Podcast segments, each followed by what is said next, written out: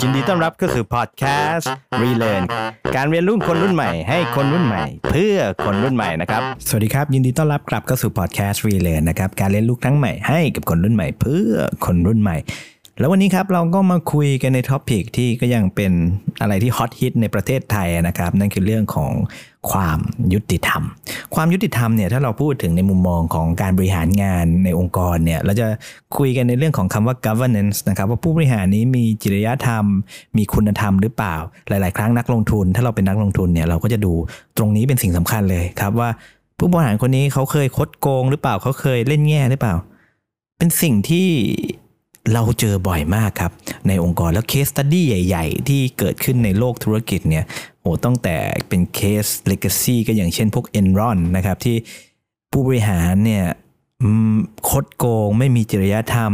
แอบหนี้แอบสินนะครับ ใช้เงินอย่างผิดวัตถุประสงค์ และทำให้บริษัท Enron เนี่ยก็ล้มละลาย แล้วก็เป็นกระทบกับสถานการณ์การธุรกิจการเงินทั่วโลกเลยทีเดียวนะครับ รวมถึงเคสที่เมืองนอกที่ ฮิตฮิตอยู่สักพักหนึ่งช่วงก่อนหน้านี้นะครับ ถึงความมีจริยธรรมก็คือคาร์ลอสโกส์นะครับคาร์ลอสโกส์เนี่ยเขาเป็นมือหนึ่ง นักบริหารถ้าเกิดในวงการรถนะครับผมทุกคนต้องรู้จักเขา เขาเป็นคนพลิกให้โรนัลเนี่ยหรือนิสสันนะครับ กลับมายิ่งใหญ่ชนะ Honda ชนะทุกอย่างเขาคือผู้นำที่ case study ไม่ว่าเรียนมหาลัยไหนอยู่ใน case study หมดครับ เขาคือคนเก่งคนหนึ่ง แต่ governance คือความยุติธรรมของเขาเนี่ยหดหายไปนะครับทำให้ในช่วงปีหลังๆแล้วเขาเนี่ยใช้เงินผิดวิธีนะครับ ผิดวัตถุประสงค์เอาไปจ่ายเช่าซื้อของของตัวเองให้กับตัวเอง และสุดท้ายเป็นไงครับ เขาก็ถูกตำรวจนะครับออกหมายจับ แต่ปรากฏว่าเขาก็ใช้เงินเหมือนกันนะครับแหกหนีออกจากญี่ปุ่นด้วย โอ้โห เป็นเคสที่ใหญ่มากนะครับ ด้วยเครื่องดนตรี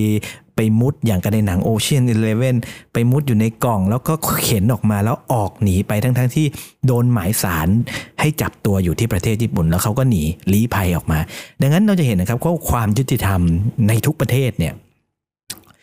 มันมีทางออกเหมือนที่ประเทศไทยในวันนี้นะครับ ที่เราเห็นกัน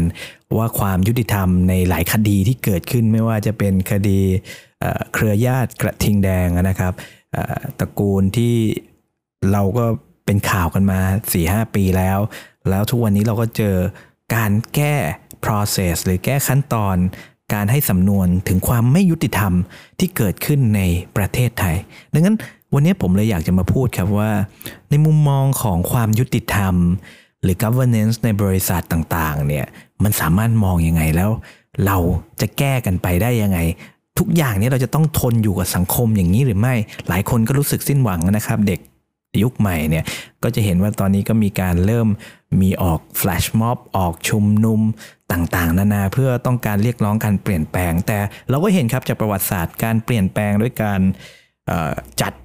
ประมาณนี้ครับพอเกิดการเปลี่ยนแปลงคนที่ขึ้นมาก็จะเป็นคนกลุ่มเก่าๆขึ้นมาเหมือนเดิม แล้วอีหลอบนี้ก็จะเกิดวนไปเรื่อย ๆ ตามประวัติศาสตร์ที่ที่เจอนะครับ ดังนั้นถ้ามาลองคิดในมุมอีกมุมหนึ่งว่าจริง ๆ แล้วปัญหาพวกนี้เนี่ยมันอยู่ที่ไหนครับ มันมี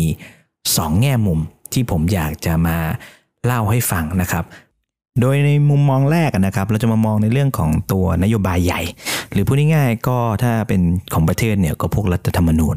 นะครับที่เราก็รู้ว่าบางครั้งมันก็มีการเปลี่ยนแปลงมาหลายครั้งแล้ว ครั้งนู้นดีครั้งนี้ครั้งนี้ได้เปรียบครั้งนู้นมีการเขียนอะไรเพิ่มมาทำให้เสียเปรียบพูดง่ายๆครับ โดยองค์รวมแล้วเนี่ยสิ่งพวกนี้ค่อนข้างมีความยุติธรรมสูงนะครับ แต่จะมีแค่บางหมวดที่ทำให้คนบางกลุ่มเสียเปรียบ หรือคนบางกลุ่มได้เปรียบ ก็เหมือนนโยบายองค์กรก็เหมือนกันนะครับอย่างนโยบายองค์กรที่เราเห็นออกมาก็จะมีในเรื่องของการห้ามรับ เครือญาติ หรือใครที่นำสกุลเดียวกันทำงานแผนกเดียวกันอะไรประมาณนี้ครับที่มันจะเป็นในเรื่องของนโยบายในภาพใหญ่ ซึ่งเราจะมองจากตรงนี้ในมุมแรกเรามองว่า การเปลี่ยนแปลงพวกนี้ครับมันเป็นสิ่งที่ยากและใช้เวลาถูกไหมครับ การจะเปลี่ยนได้เนี่ยก็ต้องมี หรือต้องเป็นผู้ที่มีอำนาจ หรือเป็นกลุ่มคนที่สามารถเปลี่ยนได้ ถ้าเกิดในบริษัทเนี่ยเป็นบริษัทสตาร์ทอัพถ้าเล็กๆเนี่ยก็โอเค แต่พูดถึงประเทศเนี่ยมันไม่ได้เปลี่ยนกันง่ายๆนะครับ คุณก็ต้องเป็น รัฐมนตรีต่างๆ เพื่อมาแก้รัฐธรรมนูญยุคุณก็ต้องเข้าในสภาเพื่อโหวตว่าจะเปลี่ยนหรือเปล่า แต่ในองค์กรเนี่ยในองค์กรใหญ่ก็ยากครับเพราะองค์กรใหญ่ก็ต้องเข้าบอร์ดบริหารว่านโยบายนี้เราจะฟันหรือไม่ฟันมันไม่ได้เป็นการเปลี่ยนแปลงง่ายๆ อย่างนั้นในมุมแรกเนี่ยสิ่งที่เราจะคาดหวังจากมันคืออะไรครับ โดยองค์รวมแล้วเนี่ยความยุติธรรมค่อนข้างมีความยุติธรรม นะครับพูดง่ายๆว่าตัวระบบรัฐธรรมนูญเอ่ยกฎหมายต่างๆ หรือศาลต่างๆเนี่ยแน่นอนครับมีความยุติธรรมด้วยตัวมันเองอยู่แล้วนะครับผมเราตรงนี้ไม่ได้แต่สิ่งที่ทำให้การหรือความเท่าเทียมหรือความยุติธรรมเนี่ยมันเบี่ยงเบนออกไปมันคือในมุมมองที่ 2 ครับ ในมุมมองที่ 2 ก็คือตัวเราเองครับ ตัวเราเองเนี่ยแหละครับที่ทำให้พวกระบบ ในเรื่องอยู่ในชั้นศาลในเรื่องต่างๆ มันเปลี่ยนไป มันทำให้ความยุติธรรมหายไปก็คือคนนี่แหละครับ ไปเปลี่ยนไปแก้ไปทำในสิ่งที่เขาเรียกว่าเป็นลูปโฮนะครับหรือช่องโหว่ในทางกฎหมายช่องโหว่ในระบบต่างๆ ก็คือพวกเราเนี่ยแหละครับ คน แล้วไอ้ตรงนี้เนี่ยมันแก้ได้ยังไง ผมต้องบอกเลยครับว่าการแก้พวกนี้เนี่ยมันต้องถูกปลูกฝังมาอย่างดีนะครับ ในยุค สมัยที่ผมเติบโตมาเนี่ยผมเห็นครับ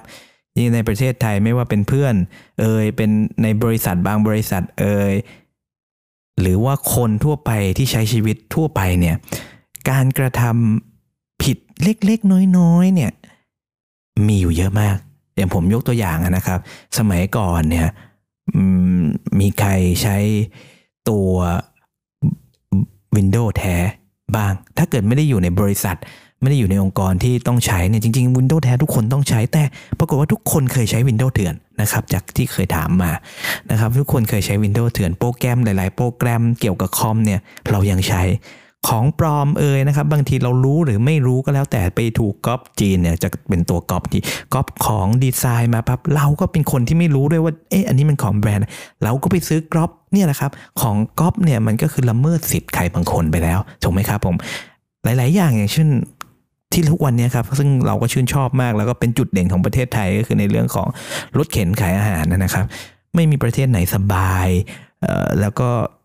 อาหารอร่อยเท่าประเทศไทยแล้วนะครับเราจะเดินกินเราจะซื้อกินเนี่ยแต่พวกนี้ครับการตั้งร้านเนี่ยก็อยู่ในที่ที่ผิดกฎหมายนะครับ ถึงรัฐเนี่ยจะยอมมาให้ห้าสิบห้าสิบกันว่าเราก็ให้เขาอนุโลมให้เขาขายได้ไหมมีเทศกิจ มาช่วยในการดูแลแต่ประเทศกิจเดินครับดอนเดินไปมันก็ไม่มีหรอกครับ พอเดินผ่านไปเท่านั้นมันก็กลับมาตั้งกันใหม่ถูกไหมครับ อันนี้ครับมันคือจิตสำนึกของพวกเราจริยธรรมของคนเราดังนั้นไอ้สิ่งพวกนี้เนี่ยมันเกิดจากตัวเราครับดังนั้นความยุติธรรมที่เราเห็นในสังคมทุกวันนี้เนี่ย มันเกิดจากตัวพวกเราทั้งนั้นเลยครับ ถ้าเราอยากให้อนาคตของประเทศเราขององค์กรเรา ของการจัดการอะไรก็แล้วแต่เนี่ยมันต้องเริ่มจากตัวเรา มันต้องเริ่มจากจุดเล็ก ๆ ที่เราต้องยอมครับทำให้ถูกทำให้ตามระเบียบ แต่สิ่งที่เกิดขึ้นคืออะไรไหมครับ เราทำถูกต้อง เราทำดี เราทำแต่ความดี แต่ปรากฏว่าคนที่มันทำชั่วเนี่ยมันได้ดีมากกว่าเราเสมอ แล้วเราก็เศร้า เราก็เสียใจนั่นแหละครับ คือกรรมของพวกเรา มันคือกรรมที่ทำให้พวกเราเนี่ย ไม่สามารถบรรลุออกไปได้ เพราะถ้าสุดท้ายทุกคนยอมทำดีนะครับ ไม่มีกิเลสไม่อิจฉาไม่ไม่ว่าเขาจะทำเลวอะไร เราเชื่อว่ามันอยู่ที่กฎแห่งกรรม ที่เขาจะเกิดขึ้นเนี่ย แล้วเรามุ่งมั่นทำดี สังคมเราจะดีขึ้นครับ องค์กรเราจะดีขึ้น หลายครั้งผมไปเจอในองค์กรนะครับทำดีแทบตาย รักองค์กรแทบตายสุดท้ายโดนองค์กรไล่ออก แล้วก็บอกว่าฉันไม่น่าเสียเวลาทั้งชีวิตทำงานให้องค์กรนี้เลย เห็นไหมครับ ความยุติธรรมจริง ๆ ในโลกเราเนี่ย มันมีหรือมันไม่มีเนี่ยเราไม่ทราบ แต่แน่นอนที่เราทราบแน่นอนคือถ้าเราทำความดีไม่เบียดเบียนคนอื่น และทำให้อยู่ในกรอบ สังคมเราจะดีครับ และวันนี้รีเล a r n เราฝากไว้แค่นี้ครับ กับโค้ดของจากอบบราวองสกี้นะครับเขากล่าวไว้ครับว่า no science is immune to the infection of politics and the corruption of power หรือเขาบอกไว้ครับว่า ไม่มีวิทยาศาสตร์อะไรนะครับ จะหยุดยั้งการติดเชื้อของการเมือง และอำนาจของการโกงได้พอดแคสต์รีเลนขอบคุณครับ